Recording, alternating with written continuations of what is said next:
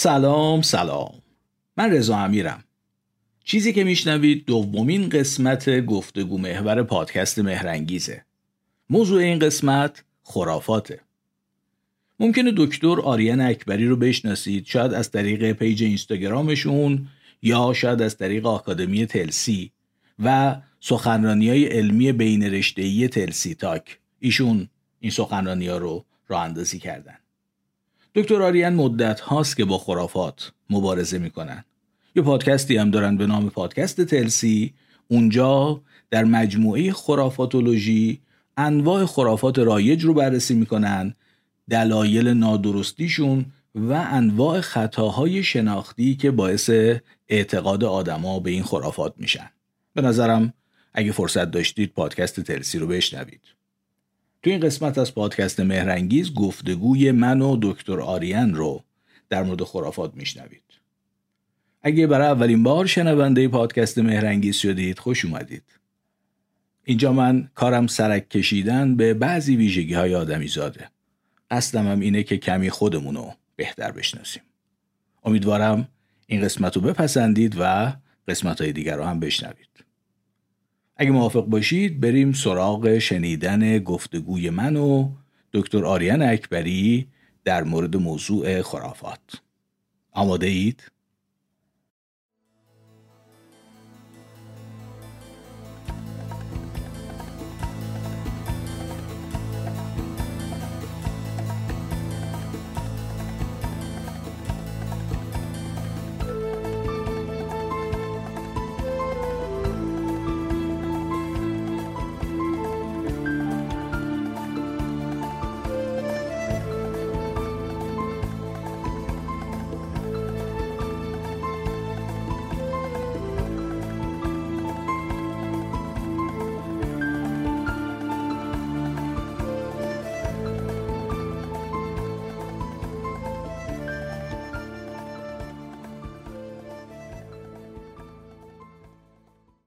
موافقید با تعریف خرافات شروع کنیم؟ مثلا خرافات رو میشه تعریف کرد؟ آره دیگه بالاخره باید هر کلمه رو تعریف کنی که یا باش مقابله کنی یا ترویجش بدی. بالاخره باید تعریفی برای خودت داشته باشی. ولی تعریفی که من براش دارم اینه که یک اعتقاد یا یک باوری که تو فکر می‌کنی درسته و بر اساس اون تصمیمات زندگی تو می‌گیری یا کارهایی رو انجام میدی ولی در واقع اون اعتقاد اصلا وجود نداره. یعنی کارکردی نداره. مثلا من فرض بکنم که پرتاب سکه وقتی من میندازم بالا پنجا پنجا نیست. مثلا 80 به 20 80 درصد شیر میاد 20 درصد خط میاد. خب چون واقعیتش این نیست من بر اساس این ممکنه یه تصمیماتی تو زندگی بگیرم. پس من به یک باور خرافی معتقدم. فرق خرافات با شبه علم چیه؟ دسته ای از خرافات که از مفاهیم علمی اومد استفاده کرد برای اینکه خودش رو کاور کنه بعدها. این از زمانی بود که احتمالا علم کردیت گرفت تو مردم. مردم با واژه‌ای به نام ساینس آشنا شدن و دیدن که کار می‌کنه. و مثل اینکه درمان می‌کنه هواپیما میفرسته بالا.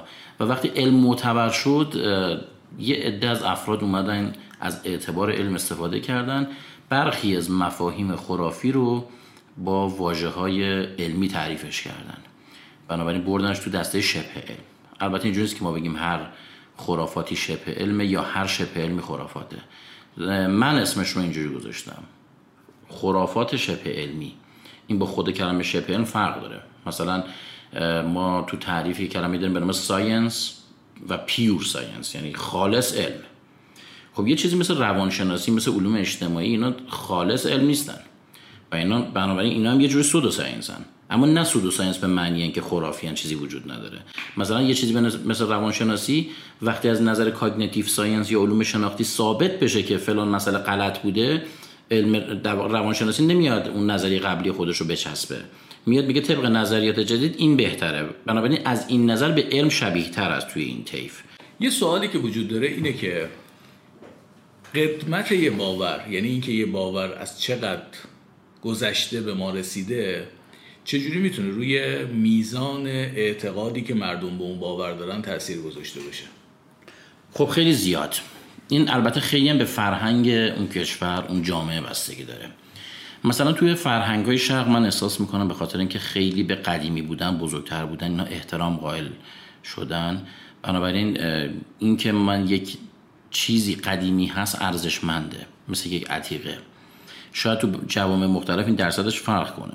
همونجور که خود می‌دونی موضوع رو به نام ممتیک داریم دیگه که بر طریق فرهنگ واحدهای ممبرز می‌رسن که اینها یک سری اعتقادات هستن ممکنه جز فرهنگ ما باشن جز کالچر اون جمعیت باشن و این باعث شده که یک امتیازی به اون جمعیت داده. این جمعیت رو زیر یک پرچمی برده. باعث شده که اون جمعیت قدرت پیدا بکنه اون قبیله قوی تر بشه. خب و چون به حال یه ارزش و احترامی داشته. پس باید به اون مسئله احترام میذاشتن. فرض کن مثلا توی گذشته یه چند تا قبیله وجود دارن. شما یه قبیله میاد به یه چیز علکی معتقد میشه و میگه باید بهش احترام بذاری. چرا؟ هر چی بهش احترام بذاری اتحاد اون افراد اون قبیله رو با هم بیشتر می‌کنه. برای به هم نزدیکتر میشن. یعنی جاهایی که می‌خوان به هم به اختلاف بخورن مثل یه ریش سفید. حالا نه که شخصا یه چیز آدم باشه. یک باور ممکنه اینا رو به هم دیگه نزدیکشون بکنه. این قدرت می‌داده. این قبیله حالا وقتی می‌شده 200 نفره می‌تونسته بجنگه قبیله 150 نفره رو بزنه.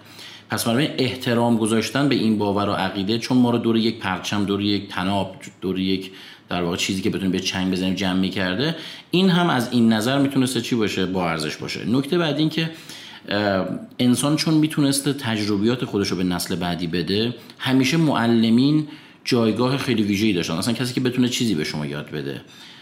واسه همین احترام بالایی داشتن. ریش سفیدا احترام بالایی داشتن. چرا؟ چون یک جوون میومد از یک ریش سفید یه چیزی یاد می‌گرفته که تو زندگیش به درد میخورده. اون یک عمری رو خرج کرده بوده. احترام گذاشتن به قدیمی ها هم دوباره جزو همین میشه. یعنی جزو باورها و اینا میشه. بنابراین تو بعضی از فرهنگ ها این که طرف بزرگترت قدیمیت از قدیم اومده باور قدیمی عتیقه است. هر چی که می‌بینی به سمت قدیمی تر میده تو بعضی از جاها کلمه قدیمی با کلمه معتبر یکی شده. پس بنابراین درصدش تو جمعیت مختلف فرق داره. این اعتبار دادن به کلمه قدیمی تو جوامع مختلف می‌تونه فرق بکنه. تو جوامعی مثل جامعه ما خب به شدت می‌دونیم که اگر کلمه قدیمی رو پشت هر چیزی بذاریم ناگهان یه اعتباری بهش داده میشه. اصلا ما یه چیزی داریم دیگه. یه اسلنگی هست میگن از قدیم گفتن. بعد همین با گفتن از قدیم گفتن اون چیزی که در ادامه میاد انگار که یه اعتباری پیدا می‌کنه. آره. در حالی که طرف مقابلش اینه که خب اون قدیمی ها قطعا علم ما رو نداشتن بله. یا اینکه اصلا شرایط تغییر کرده بله. یعنی ممکنه که موضوع به کل با اون چیزی که یعنی قضیه اون روزی که شروع شده شاید واقعا موضوعیت داشته بله. اما شرایط تغییر کرده بله. و امروز دیگه موضوعیت نداره من یاد یه داستانی میفتم فکر می‌کنم پاولو کویلو اینو توی یکی از کتاباش نقل کرده داستان بامزه ایه که میگه در یک صومعه ای این راهبای تبتی موقع مراقبه یه گربه ای داشتن. این گربه هی صدا می‌کرد. حواس راهبا رو پرت می‌کرد. استاد گفت آقا موقع مراقبه این گربه رو ببرید توی اتاق زندانی کنید. سالها گذشت گربه مرد استاد مرد راهبا همه عوض شدن. ولی رسم گربه در اتاق زندانی کردن موقع مراقبه موند.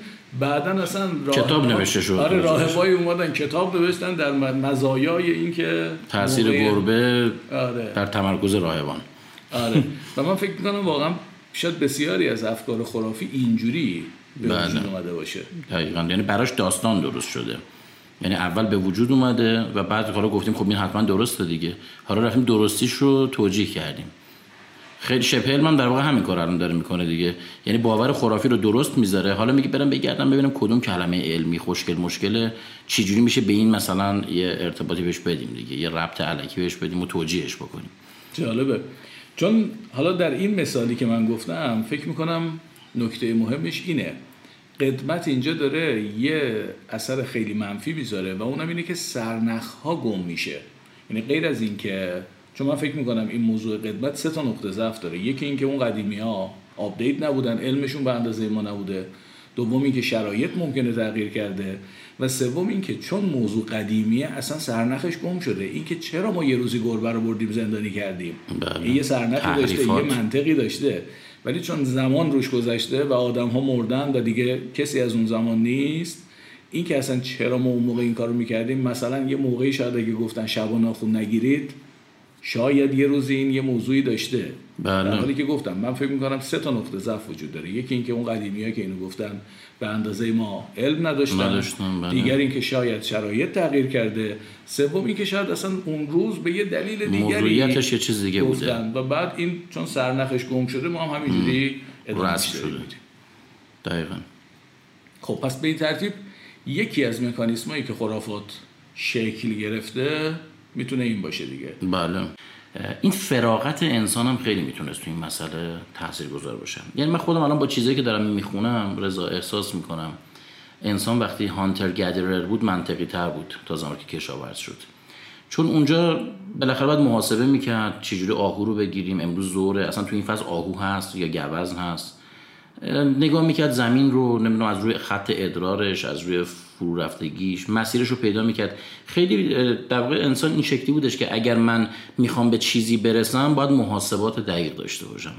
و در واقع تو اون آنالیز بیسیان مغزش می‌تونست هی احتمالات جدید وارد کنه تا به بالاترین میزان احتمال ممکن برسه. انسان هانتر گدرر چون باید محاسبه می‌کرد و دوم خیلی وقت نداشت که بشینه اینجور چیزا رو برای خوش درست بکنه. چون باید مرتبا شکار می‌کرد. غذا نمی‌تونه ذخیره کنه. یخچال نداشت. شما یه حیوان شکار می‌کردی باید تا بعد از ظهر میخوردیش می‌رفتی که نهایتا یکی دو روزه فاسد می‌شد. بنابراین چیزی برای ذخیره نداشتی و همیشه در گروه غذای فردات بودی. کشاورزی خب این اتفاق رو باعث شد که شما می‌تونستی یک جان نشین شی و سیلوها رو پر از ذخیره بکنی تا دو سال غذات رو داشته باشی و این از اینجا به بعد بود که تخصص ها شکل گرفت یه دی شدن فیلسوف که بشونن فکر کنن و صحبت کنن یه سری معلم شدن یه سری دیگه به صورت تخصصی شدن نیروهای نظامی. اینجا فرصت فلسفه بافی و بعد اصلا شگیری فرهنگی که دفعه رشد کرد. حالا اینجا باید شروع می‌کرد به ربط دادن پدیده ها مثلا دیشب که تو فکر بودیم بارون نیومد یهو شروع کردیم مثلا تبل زدیم رقصیدیم دیدی فرداش اومد نکنه به این ربط داره. از این به بعد بیایم مثلا این کارو کنیم. روزایی که بارون نمیاد یه مراسمی بگیریم آتیش رو روشن کنیم شروع کنیم هی تبل بزنیم. اگه تصادفا دفعاتی که اینا تبل می‌زدن در یک بازه بارون میومد این خرافه قوی تر می‌شد.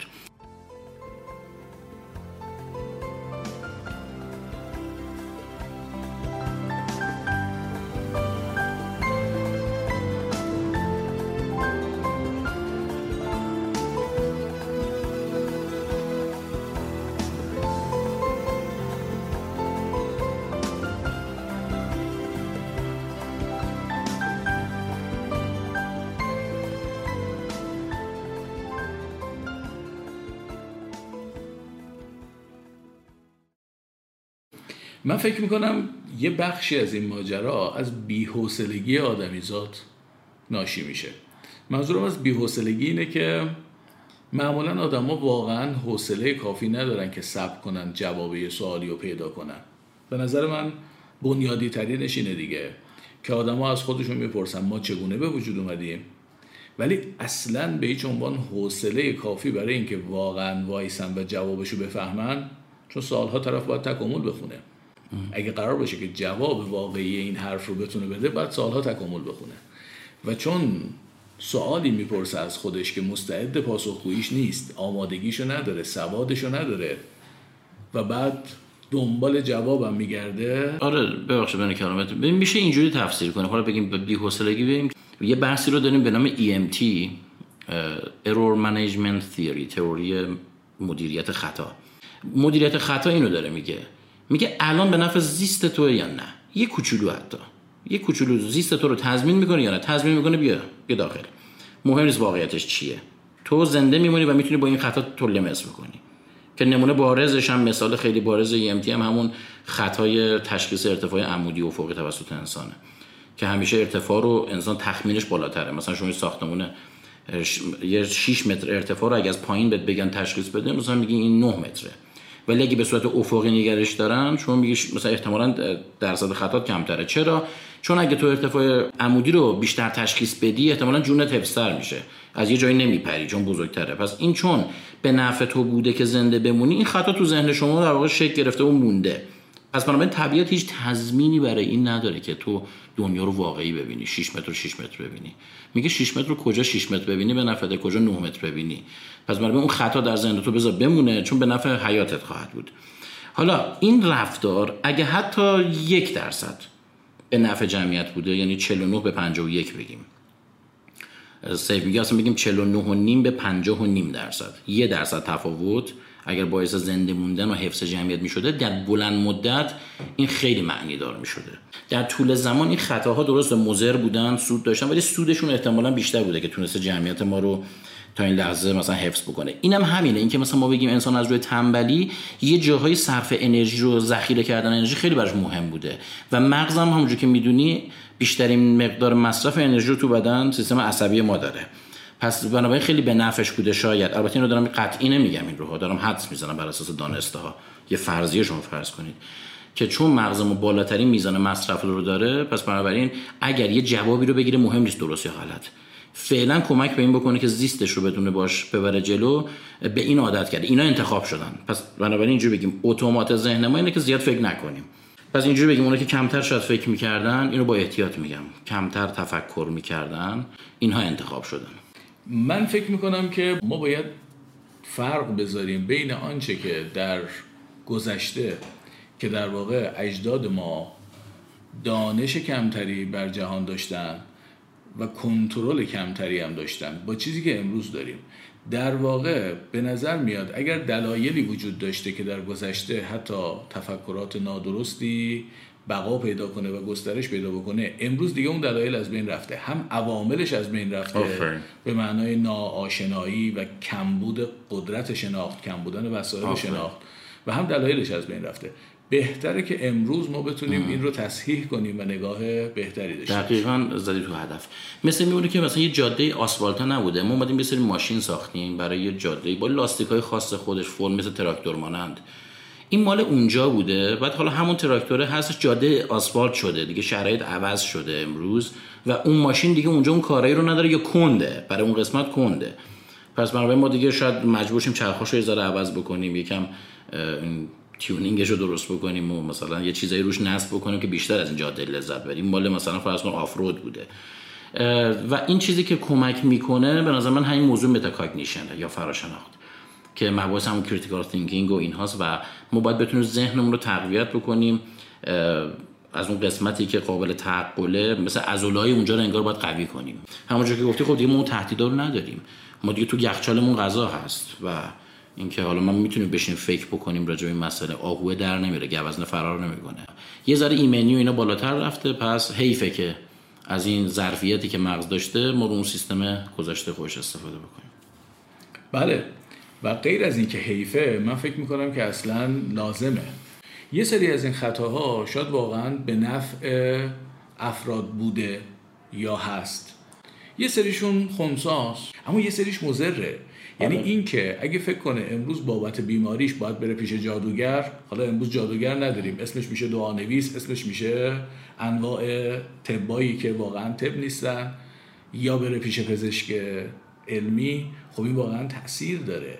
یعنی یه جایی هم موضوع به ضرر ختم میشه. بله دیگه مثل انواع طبا و طرف مریضیش رو میره دنبال طب سنتی و هومیوپاتی و این چیزای چرندی که هیچ فرقی با همون فالگیر چند هزار سال پیش تو قبایل نداره هیچ. و تازه تئوری توته این وسط وارد میشه چون این خطای شناختی ما یه دامنه وسیعی از انواع باورها رو باعث میشن همه به هم ربط دارن. درسته.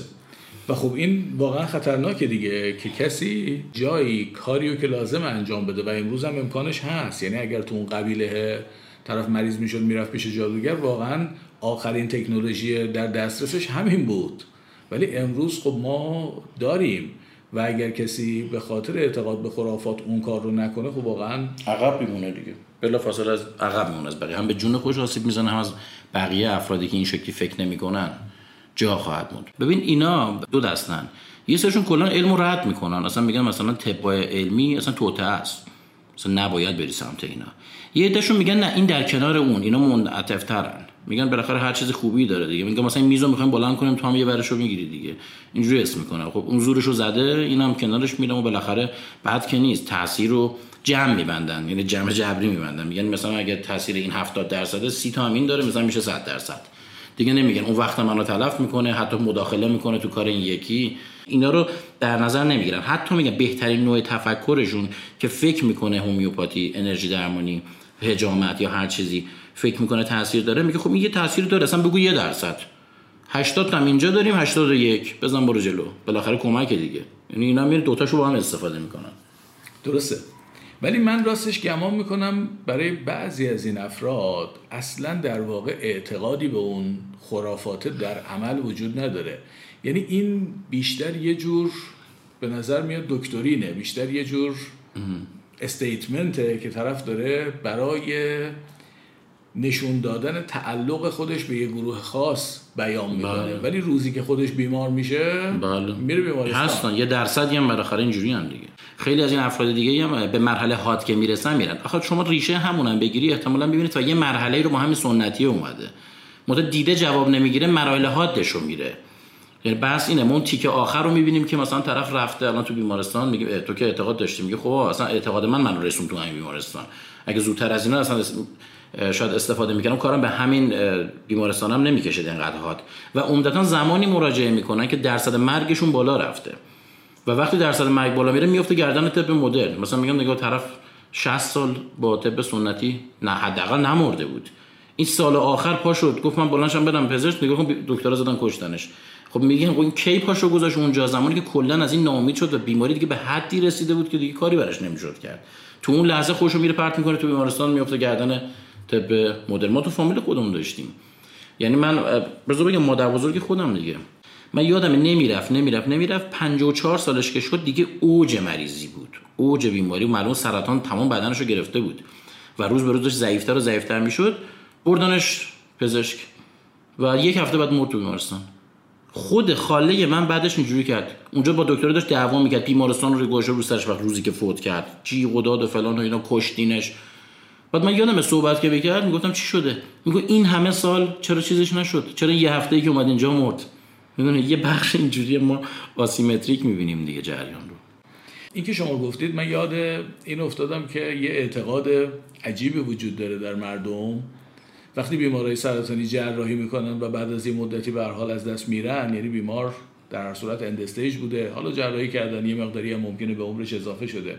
یه باوری هست حتما شما شنیدید. میگن چاقو بخوره دیگه فایده نداره. چاقو بخوره دیگه این آره. حتما میکشتش. در حالی که همینا هزاران مورد از کسانی که جراحی می‌کنن از سرطان نجات پیدا می‌کنن و هیچ وقت نمی‌بینن نمی‌بینن اونی که مرده رو میگن چون چاقو خورد. بله. شما همینا تو هر بیمارستان تهران شما برید شب تا صبح صبح تا شب. چند تا عمل جراحی از اتاق همجا سالم سالم دونه دونه میاد بیرون. در هر بیمارستان روزی چند تا؟ عمل قلب عمل مغز. اینا خب هست میشه. این همون دنبال دوباره اون بحث آسیمتریک دیدنه. تو وقتی می‌خواد جواب یه چیزی رو مغز بهش برسه دنبال شواهدی جمع می‌کنه که اونو فقط بخواد تایید بکنه. دقیقا. یعنی یه بخشی از علت زنده موندن و گسترش خرافات کانفرمیشن بایاسه بله. دقیقا. این پدر جد من بهش میگم پدر جد همه خرافات ها جد بزرگ همشون همینه. این یکی از عللی که کلا شبه علم هم داره پیشرفت می‌کنه و جلو داره میره و خرافات جلو میره اینه که نگاه نگاه نامتقارن یا همون آسیمتریکه. عالیه. حالا چیکار باید کرد؟ برای مبارزه با خرافات به نظر شما چیکار میشه کرد؟ اولا که چرا باید مبارزه بکنیم؟ ها؟ این یعنی یه سوال دیگه چرا اصلا؟ مثلا چرا الان من سالهای عمرم رو گذاشتم توی این جریان؟ دود خرافات همسایه تو کاملا در چشم توه. تفکر نقاد جامعه وقتی ضعیفه بچه تو تو مدرسه میره میشینه که این مدرسه حاصل مدیریت مدیرانیه که نمایندگانشون در مجلسی رفتن اونجا که این مدرسه رو ساختن که حاصل انتخاب مردمیه که توانایی تشخیص کوچکترین چیز از هم ندارن. این خیلی عجیبه. و خیلی عجیبه که ما ساکت بشینیم. یعنی من به راحتی اینجوری کنم. بگم رأی من با رأی اون آقایی که اونور خیابونه مساویه. یعنی پس سیستم ادراکی و شناختمون از سیاست و اینا با هم مساویه. موضوع اینه که اون اعتقاد داره یا اون خانم اعتقاد به این داره که اگه من یه گلدون رو بزنم مثلا تو شمال غربی خونم باردار میشم. یعنی در این حد این سطح درک و فهم و نمی‌دونم چه واژه‌ای بگم بر نخوره به بعضیا. سطح تعقل این آدم اینجاست. کف کف دیگه خودمونم کفه. هنوز میگه زمین تخته. انقدر کفه. حالا در انتخاب کسی که قرار نماینده مجلس توشه رئیس جمهور شه حکومت تو رو تشکیل بده هر چیزی رأی تو با این مساویه. در دموکرات ترین حالت ممکن. یعنی نماینده دل مردم میان بالا. خوبه دیگه از این بالاتر که نداریم. در اونجا هم تو هیچ کاره ای چون رأی اون یکی غالبه با تو. رأی اونی که فنگشویی می‌کنه خونشو برای بارداری بچهش یا موفقیت پولدار شدنش یا نمی‌دونم رو می‌کنه. چی میگن؟ این چای توفاله گیره چای برای شوهرش میریزه که عشقش مثلا براش بیاد. تو با اون در یک سطح قرار گرفتی. این آیا آزاردهنده است یا نه؟ عامل اصلی که من دارم تلاش می‌کنم اینه که این داره منو آزار میده. و نکته که پشتشه اینه آیا تو موفق میشی؟ حالا اینقدر داری آزار می‌بینی تو می‌خوای این کارو کنی این جریان رو برگردونی؟ مطمئنی؟ نه. اما موضوعی که من دارم تو اون مسیر میرم دیگه. یه بار یه حرفی با خودت می‌زدم خیلی حرف قشنگی زدی. اونو من یه بار استوریش هم کردم. گفتی که ما این مسیر Castbox رو که داریم می‌ذاریم پادکست ها رو که داریم می‌ذاریم صحبت بود. گفتی که ما نمی‌ذاریم که چند نفر رو قراره اتفاق بیفته. یا قرار چی بشه؟ این مسیر مسیر درستیه. حالا اصلا ممکنه عمر من تو کفاف نده مثلا Castbox شما رو 50 هزار نفر گوش کنن. در نهایت بشه 51 هزار تا فردا بشه 52 هزار تا. موضوعی که ما به پایان عمرمون که می‌رسیم آثار بدی نذاشتیم. حتی بگو دو نفر. مسیر مسیر قشنگی. یعنی به انتها من دیگه فکر نمی کنم اولا به انتها فکر می‌کردم. اولا گفتم من سریعا میام تو فضا مجازی یه پست می‌گیرم. سه ساله کل ایران درست میشه همه تفکر نقاد یاد می‌گیرن اوضاع جامعه بهتر میشه. الان هر چی میره جلو میرم نه خیر. نه خیر سرعت پخش خرافات خیلی بیشتره. هرچند بهتر شده. دیگه خودم اینجوری آروم کردم. هدفمو نقطه نهایی نذاشتم. بگم 5 میلیون نفر 10 میلیون نفر 100 میلیون نفر. گفتم مسیر مسیر زیباییه. دو نفرم اگر این مسئله رو یاد بگیرن تو زندگی شخصیشون تاثیر بذاره اون شخص خوبشون اجتماعیشو کاری ندارم. بالاخره تو این کارا رو کردی. رسالت چون رسالت در کنار کار. بعدم ما خب بیکار که نیستیم. من کار زندگی خودم دارم.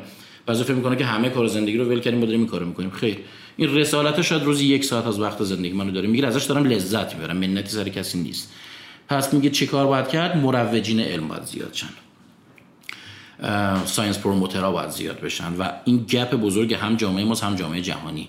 جامعه جهانی بهش رسیده. داره این کار رو انجام میده. یعنی در واقع scientist های specialist ش مثل خود آقای عرض کنم خدمتتون که بگین ریچارد داوکینز و اینا می‌بینید که دیگه دست در تحقیقات آنچنانی خودشون برداشتن توی science. یعنی هر چقدر مقاله نوشته داره کار می‌کنه ولی کمترش کرده. بیشتر اومده تو جامعه عمومی. یعنی ما فهمیدیم که یک فاصله ای افتاد بین جامعه عادی و عمومی. مثلا شما وقتی که راجع به انسان صحبت می‌کنی زود میگه اه چطور میشه انسانی که الان کره مریخ رو داره میره انسانی که جیمز وب میفرسته همون انسانی که الان مثلا با این سطح هست خرافاته. این جور در نمیاد این گپه. به خاطر اینکه دانشمندا محیطشون ایزوله شده از آدمای عادی. یه سری شدن که نشستن تو دانشگاه صحبت کردن نتونستن بفهمونن به مردم عقب موندن. انگار یه بابایی بره خودش خیلی پول شه. یکی از اعضای خانواده اوضاعش خیلی خوب بشه بعد خانواده تو همون فقر و بدبختی بمونن حواسش به اینا نباشه که یه گاهی یه ذره من به اینا رسیدگی بکنم. جامعه چون اینجوری گپ افتاد جامعه جهانی هم به این نتیجه رسید. اون تیکه از دانشمندانی که علاقه داشتن خوب صحبت می‌کردن خوب مثال می‌زدن جسارتش رو داشتن در کنار کاراشون اومدن تو جامعه عادی که این گپه رو پر کنن. و scientist های generalist اگر بتونن این gap رو تو جامعه پر بکنن من فکر می‌کنم ده سال بعد با یه جامعه دیگه ای ما روبرو هستیم. و اصلا از این مسخره بازی ها نمی‌بینی عمر مردم طولانی تر میشه. واکسن بیاد بچه تو به خاطر بغل دستش که باباش خرافاتیه نمیمیره. تو مادر بزرگ نمیمیره چون که همسایه پایین دید واکسنشو دیرتر رفته زده مادربزرگ تو رو آلوده کرده.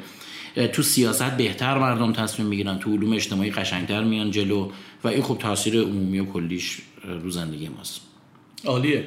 من اینجوری از حرف شما نتیجه می‌گیرم که ما الان دانشمند به اندازه کافی داریم و دانش به اندازه کافی تولید میشه. یه کسایی باید باشن که این دانش رو پخش کنن در سطح جامعه بتونن این رو هضم کنن دیدش رو نتیجهش رو چکیدش رو برسونن به دست مردم که ما به اینا میگیم. و از دلش دوباره دانشمند بیشتری در میاد. دقیقا. یعنی سیستم به یه جایی رسیده که انگار قفل شده. اینجوری بهتون میگم. انقدی دانشمند داریم این گپه دیگه خیلی بیش از اندازه شده.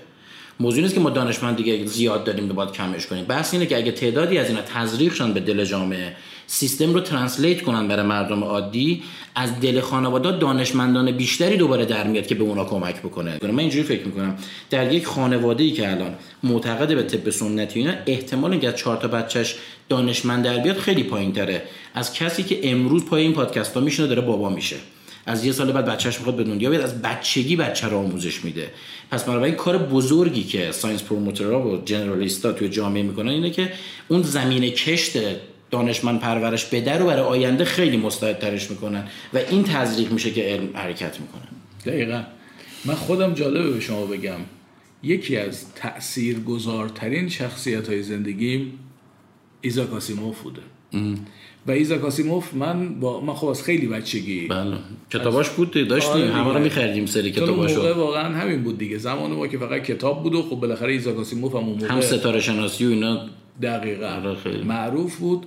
بسیاری از دانش ها رو نوشت ازشون. عمومیشون کرد همگانیشون کرد. و یه شخصیت دیگه که خیلی تاثیر داشت تاثیرش منفی بود. ولی بعدا فهمیدیم منفی کی بود. اگه گفتی حتما خوندی کتاباشو.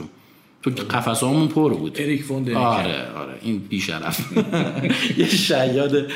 خب ببین یه pseudo scientist بود. خب من بچه تو قفسم نمی‌فهمم آیزاک آسیموف کد درست تره یا فون دنیکن درست تره. جفتشو یه اعتبار بهش میدم میرم جلو. الان فضا رو pseudo scientist ها پر کردن این gap ه رو. خب؟ و ما باید چی؟ آیزاک آسیموف ها بیان پر کنن که فضا رو کم بکنن. یعنی مثلا اینجوری بهتون میگم الان ما 99 درصد pseudo scientist داریم تو مردم. یه درصد scientist داریم. این توازن رو ما باید به همش بزنیم. یعنی scientist بیشتری بیان تو این ترویج علم. منتها چرا این اتفاق نمیفته scientist ها خیلی مشغول کارهای تخصصی خودشونن. خیلی. pseudo scientist ها بیکارن چون کار تخصصی ندارن. برای اینکه شغل اونا اومدن شغل اصلی خودشون انتخاب کردن. با ترویج شبه علم تمام شب و روزش رو گذاشته پولم داره در میاره حسابی. عوام فریبی هم می‌کنه. حرفاش هم خیلی قشنگ به نظر می‌رسه ساده است. scientist به دو دلیل نمی‌تونه بیاد. شماره یک کی زندگیمو تأمین می‌کنه. حالا ول کردم دانشگاه و تخصص و اینا رو ول کردم اومدم یه بخشی رو گذاشتم. اصلا ولش نکردم نصفش کردم. تعداد دانشجویی که حالا باید پایان نامه‌هاشون رو کار کنم هم نصف میشه. تعداد مقالاتی هم که باید کار کنم نصف میشه. صحبت سر اینه اگه من اینام نصف شد رو گذاشتم اومدم تو جامعه برای ترویج علم چی بهم می‌رسه؟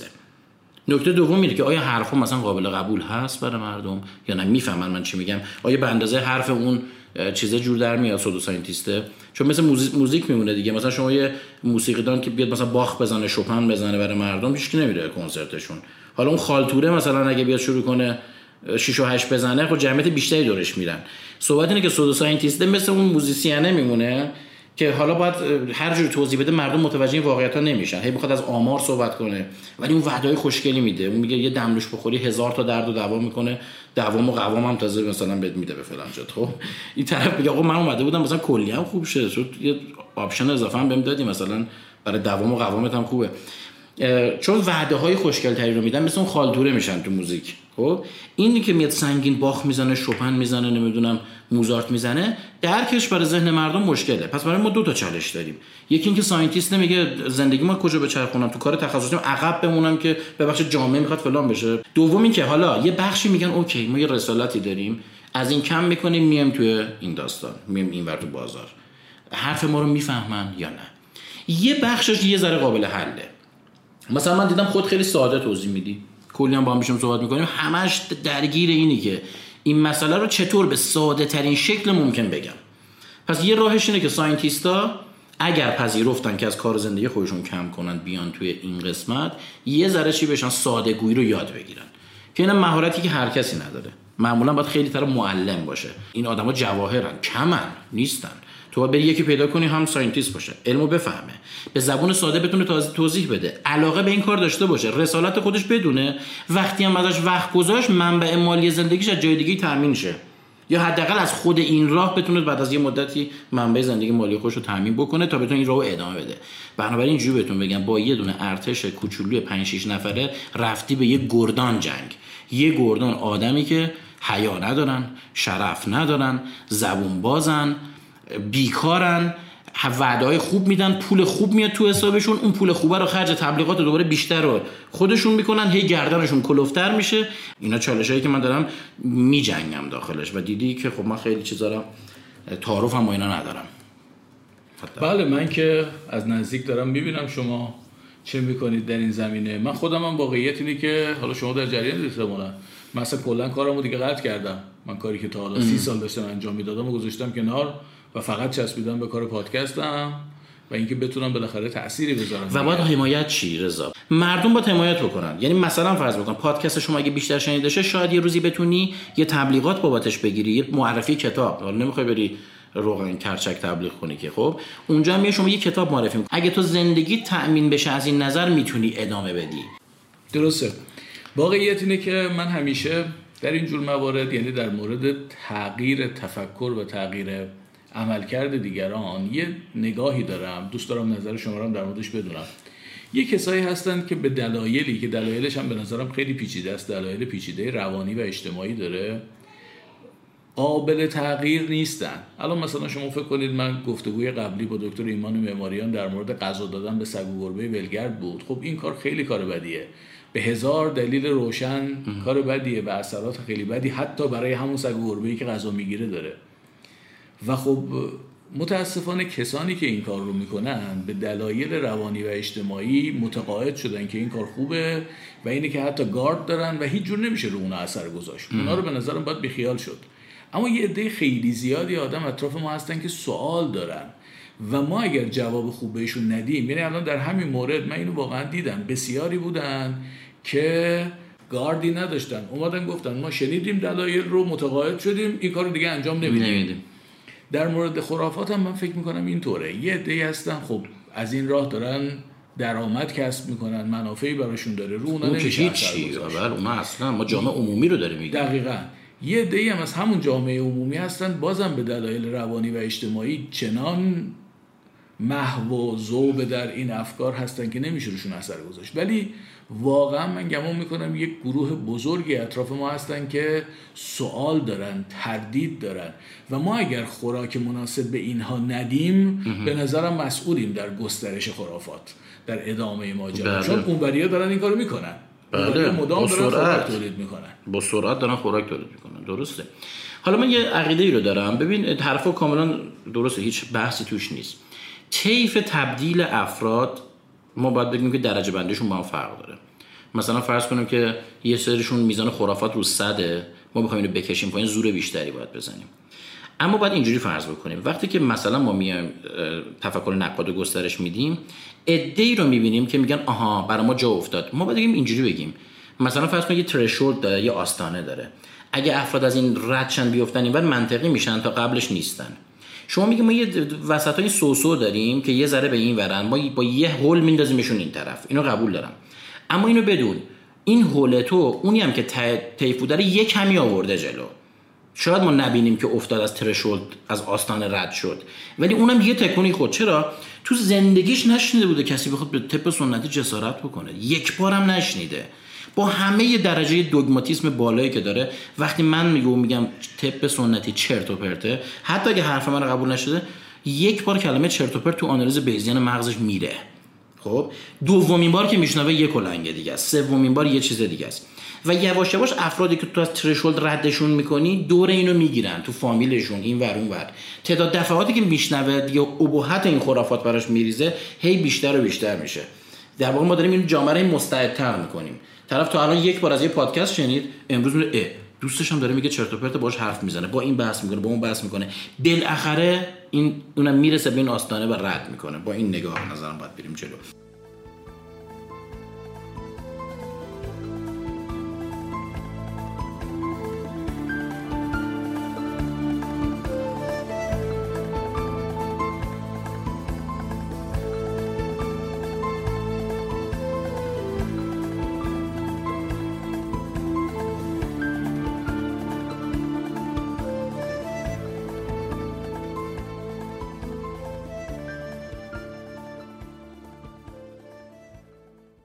معمولا چون خرافات به جای اینکه تو ساحت دانش تو ذهن آدما طبقه بندی بشه در ساحت اعتقاد طبقه بله. بندی میشه و معمولا اعتقاد چیزیه که قابل مذاکره نیست قابل فکر کردن نیست. اصلا حتی ما یه عبارتی داریم حالا خیلی جالبه من خیلی به این فکر می‌کنم.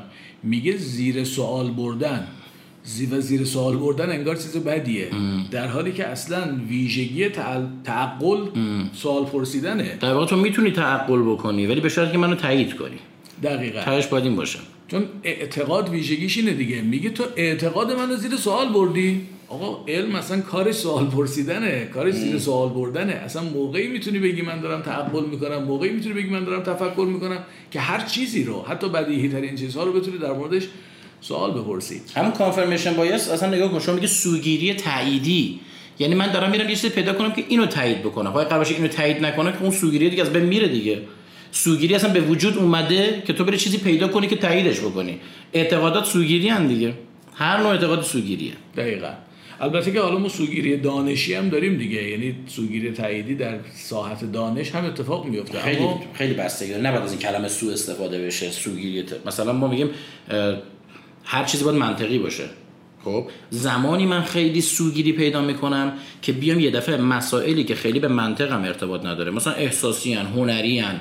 اونم دیگه بخوام بیارم تو اون قالب مثلا باش بحث بکنم میگه خب تو دیگه سوگیری چیز داری science داری. تو سوگیری pure science داری دیگه. همه چی هنرم می‌خوای ریاضی کنی مثلا. دقیقا. و من حالا از حرف شما یاد این مسئله افتادم که میگن اگر یه درخت با 100 ضربه تبر میفته معناش این نیست که اون 99 ضربه قبلی بی تاثیر بوده. یعنی حالا این که ما بتونیم تو ذهن اون کسی هم که اینقدر سفت و سخت اعتقاد داره همین بالاخره یه رخنه ای هم وارد کنیم به اینکه آقا این اعتقاد یه روز میریزه. دقیقا. خب یه ذره در مورد موارد هم صحبت بکنیم. یه سری چیزا مثل پاقدم فلانی تو خونمونه. ببین به نظر میاد اینا آسیب زن نیستن. مثلا فلانی شهناز خانم و شهین خانم میاد خونم و اینا چششون فلان نمی‌دونم پاقدمشون اینجوری این لوستره میفته میشکنه یه اتفاقی میفته اینا در سطح خانواده ها یا مثلا ماشین نو خریدی اینا خروسی بکش و بمال به خونش و به پلاک و فلان اینا. قیچی رو به هم نزن دعوا میشه و مثلا ممکنه تو همه جا خیلی پاپ نباشه. زیاد داریم. شاید صدها هزار نوع خرافات وجود داشته باشه. ولی رایجاش خب ایناست. ولی ما به نظرم میاد آسیب رسان نیست. اما موضوع نیست که این خودش آسیب می‌زنه یا نه. موضوع اینه که این نشون دهنده اینه که این آدم منطق نداره. نه فقط صحبت این نیست. تو اینجا نشون میدی که تو منطق نداری. پس وقتی اینجا نداری تو هیچ جا نداری.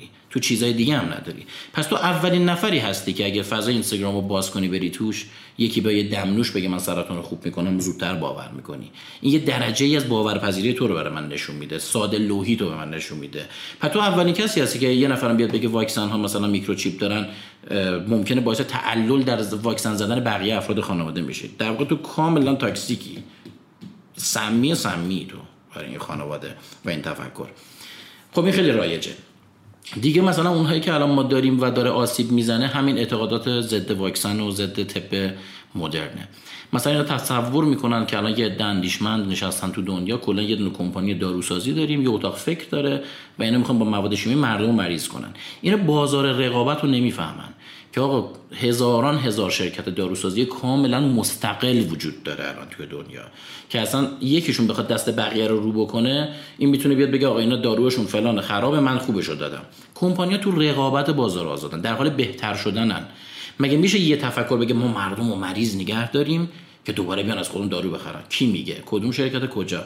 ده هزار تا شرکت دیگه چی میگن؟ اونا هم همینو میگن همین همین تصور می‌کنن. یکی تو اینا نمیگه رقیب شه بگه نه. از این بعد من می‌خوام یه دونه دارویی تولید کنم که مردم مریض نکنه. اون پیدا نمیشه. می‌دونی؟ اینا همه تصور اینه که یک عامل وجود داره. ایجنسی قائل شدن به یک عامل بیرونی که داره اون تصمیم می‌گیره برای همه چیز.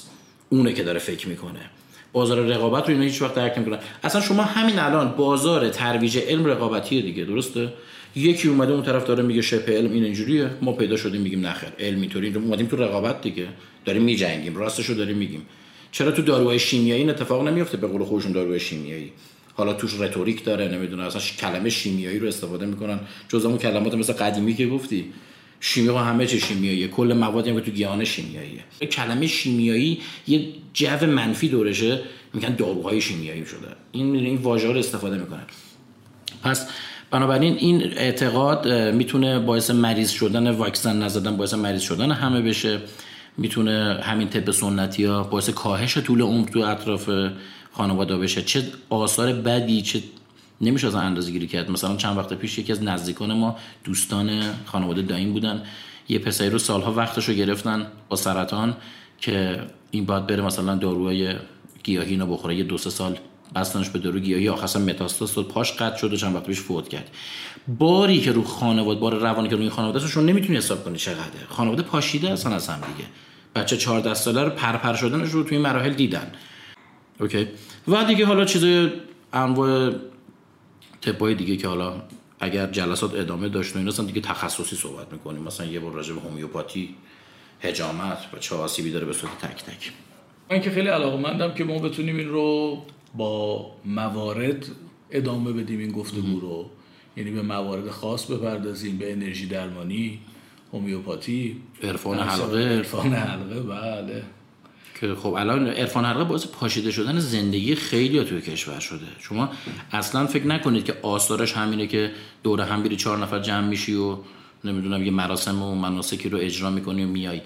اینها متلاشی میشه خانوادهشون چون یک سری متوهم به جامعه تحویل داده میشه که اینا فکر می‌کنن مثلا سوپرمن چیزی شدن درمان می‌کنن سایمنتولوژی از راه دور درمان می‌کنن نمی‌دونم حلقه دفاعی داره تشعشع دفاعی دارن تنفیذ هم می‌کنن به هم دیگه. یعنی شما مثلا می‌تونی به یه نفر حلقه بدی از این لحظه که مثلا مقام ارشد سر مثلا فلان من به شما دادم شوالیه. این یکی با اون یکی میشینه مثلا میگه تو از این لحظه حلقه داری دیگه. بعد اینا فردا فکر می‌کنن تشعشع دفاعی داره اینا بلاس کمتر سرش میاد. قادره که چیز مردم رو ببینه منظورم این حاله منفیشون رو ببینه یا موجودات غیر ارگانیک توشون کشف بکنه و بعد دست به درمان می‌زنن. حالا جالب اینجاست بهتون بگم توی عرفان حلقه کم آسیب ترین قسمت هم این درمانه. می‌دونید چرا؟ چون در مثل بقیه شبه علمای دیگه وارد میشه golden time طرف از بین می‌بره طرف میمیره. یا اینکه مثلا فرض بکن طرف بیماری epilepsy داره یه بیماری کلا مربوط به سیستم روان داره. اون بیماریشو تشدیدتر می‌کنه با القاءات و تلقین و ترسایی که ایجاد میشه اون طرف بدتر میشه. ایناشو می‌ذاریم کنار. قسمت های بد ماجرا اونجاییه که این افراد متوهم در طول زندگی خودشون همش فکر می‌کنن این خونه الان موجود غیر ارگانیک داره باید پاکسازی بشه باید نمی‌دونم چه اتفاقی بیفته. تو زندگی های زن و شوهری مثلا این زنه رفته توی این گروه ها پدر مرده رو در آورده. از نگهداری بچه آسیب می‌بینن. بچه رو ول می‌کنه تو خونه مثلا زنه رفته مردم مثلا بهش زنگ زده غروب که کجایی از صبح رفتی؟ گفته بچه چهار ساله و سه ساله تو خونه تنها. گفته برای چی رفته؟ گفته اونی که بخواد حفظش بکنه شعور کیهانی حواسش هست به بچه ول کرده رفته. این کار به جدایی رسیده یعنی به طلاق رسیده. مردم خود من صحبت کرد. گفت من کارون به جدایی رسیده. اصلا براش مهم این میگه شعور کیهانی همه چی انجام میده. بچه پله بیفته میگه کار شعور کیهانی نگرش میداره. اینا دوباره حالا یه بخشایی یه بخش آسیب زننده دیگه ای که افراد به کسی که اونجا بهش میگن مستر حالا مثلا ممکنه که چه می‌دونم درویش بگیم یه جا تو یه جا. مردم معتقد میشن. حالا می‌خواد تو بگو تو کلیسا باشه اون فرد یه کشیش باشه. تو وقتی فکر می‌کنه اون یک نیروی ماورایی برتری داره ممکنه که فرمانهاش برات خیلی القاپذیر باشه. هر کاری بگه انجام بدی. این مسترها بعضیاشون به در حالت کاریزماتیک هم دارن. تو این جلسات هم هی بیشتر و بیشتر میشه. طرف هم با سوگیری تاییدی دو سه تا چیز می‌بینه. مثلا بهش میگه که امشب که رفتی منزلت از دور خونت رو پاکسازی می‌کنم. رفتار شوهرت مثلا می‌بینی که بهتر شد. خب طرف میره خونه خب با این حسی که این داره مرده میاد خود زنه لبخند می‌زنه یه چای می‌زنه رفتار مرده یه ذره بهتر میشه فکر می‌کنه تاثیر کار اون بود با القاطی که شده توی خونه. اصلا بگو 50 50 به 10 نفر بگه 5 5 تاشون خوب بشه اون شب 5 تاشون خوب نشه. اون 5 تا خوب شده فردا میام میگن دست شما درد نکنه ما اسم می‌کنیم مثلا اوکی شد. میگه خب حالا رفتارهای بعدی هم که من بهت میگم بهتر میشه. خب رابطه رو به بهبود میره با همسره به خاطر اینکه اون کاری که داره می‌کنه قبلا برای مردا نمی‌کرده الان می‌کنه لبخند می‌زنه حواسش هست. بعد این تاثیرات رو می‌بینه تو مرحله بعد ازش چیزای دیگه می‌خواد. میگه حالا توی موجود منفی مثلا داری که رو از رو لباس نمیشه. من باید لخت تو ببینم که قشنگ ببینم کجای بدنت فلان. دیگه همه چی باورپذیر میشه. اینا میشه سوء استفاده شخصی مسترها. حالا شاید توی مرکز اون عرفان همچین تفکری رو نخواد بذاره مثل پزشکایی که سوء استفاده شخصی می‌کنن اینا هم میاد. اما اینجا طرف به خواسته خودش بارها و بارها تن میده و فکر می‌کنه داره کاری رو می‌کنه که درسته. و در نهایت میگه خانواده پاشیده شد به عناوین مختلف. و دولت ها کاری نمی‌تونن بکنن. خیلی جالبه. مثلا توی کشور خود ما فکر نکنید که الان کشور ما حکومتی که الان حاکمه در حال حاضر می‌تونه بره این کارو بکنه. ببین چرا؟ چون حتی بره دست رو هر کدوم اینا بذاره اون رو گنده تر می‌کنه. تازه طرفدارشون بیشتر میشن. میگن چون اینا گفتن بده پس حتما خوبه. می‌دونی بزرگترشون می‌کنه. پس برای وظیفه به نظر من کسایی که تو جامعه بیطرف هستن و در واقع علم رو مثل من مثل شما مثل کسای دیگه اینا آگاه بکنه که مردم بدونن آقا این به لحاظ اعتقادی به جای وصل نیست. خودشه به صورت مستقل داره چیز می‌کنه در واقع آگاه سازی می‌کنه. پس من این قول از شما می‌گیرم که ما این گفتگو رو با هم ادامه بدیم و به کسایی هم که میشنون این قول رو میدم که حالا در حد توان خودم این کار رو ادامه بدم و ببینیم بالاخره از ما چی کاری برمیاد دیگه. مرسی تشریف آوردی. بریم هندونه بخوریم.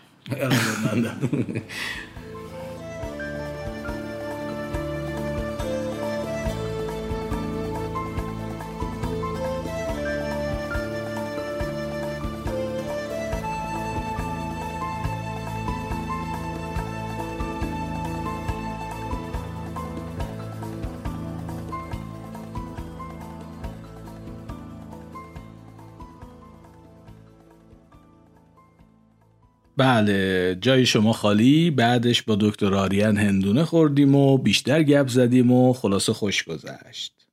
لینک Castbox پادکست تلسی رو که مجموعه خرافاتولوژی اونجا منتشر میشه می‌ذارم توی توضیحات این قسمت و پیشنهاد می‌کنم که بشنوید. اگه زنده بودم و شد خیلی زود سعی می‌کنم با قسمت 25 پادکست مهرنگیز بیام پیشتون.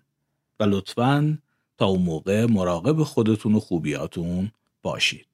دوباره باز خواهم گشت در گلخانه ها را. باز خواهم کرد تمام آسمان را. آبی پرواز خواهم کرد. تو را در کوچه های کودکی آواز خواهم کرد.